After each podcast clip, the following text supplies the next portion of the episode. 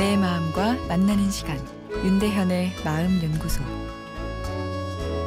안녕하세요. 마음 연구소 윤대현입니다. 오늘은 직감에 대해서 이야기 나누겠습니다.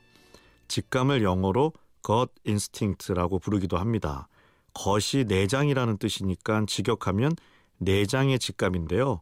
어, 그만큼 원초적이고 빠르면서 본능적인 감각을 뜻하는 것입니다. 아, 그러나 과학적으로는 직감은 내장의 느낌이 아닙니다. 우리 뇌가 만들어내는 느낌이죠. 직감을 많이 활용하는 사람도 있고 직감이 논리적이고 이성적인 판단을 흐리게 한다고 배제하기 위해 노력하는 사람도 있습니다.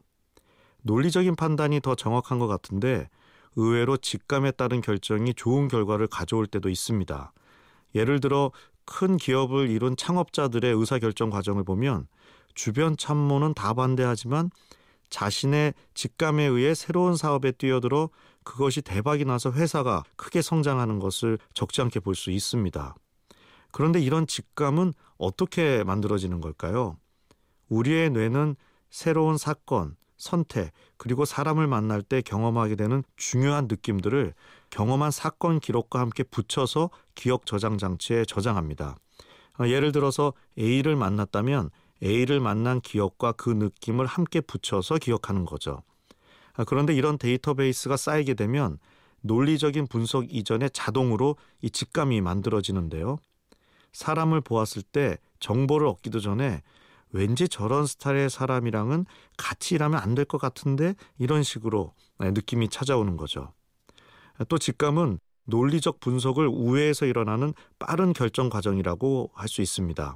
시간을 두고 천천히 결정할 수 있는 문제도 있지만 직감적인 결정이 없으면 생존에 문제가 되는 경우도 종종 일어납니다. 아, 그런 필요에 의해서 직감적 결정 시스템이 발달된 거죠. 현대 사회는 직감보다는 객관적인 데이터에 더 의존하는 경향이 있습니다. 그래서 많은 리더들이 자신의 직감을 가능한 한 배제하고 복잡하고 과학적인 분석을 토대로 결정하고 있죠. 그러나 최신 뇌 과학의 지식은 사람의 직감이 가치 있는 정보라고 이야기하고 있습니다. 왜냐하면 직감이 내 마음 데이터베이스에서 만들어지는 정서 반응이기 때문입니다. 결혼을 앞두고 있는데 계속 영 아니란 느낌이 들면 그 직감적 느낌을 너무 무시하지 말아야 합니다.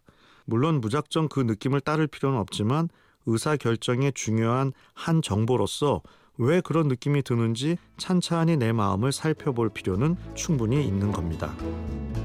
윤대현의 마음연구소 지금까지 정신건강의학과 전문의 윤대현 교수였습니다.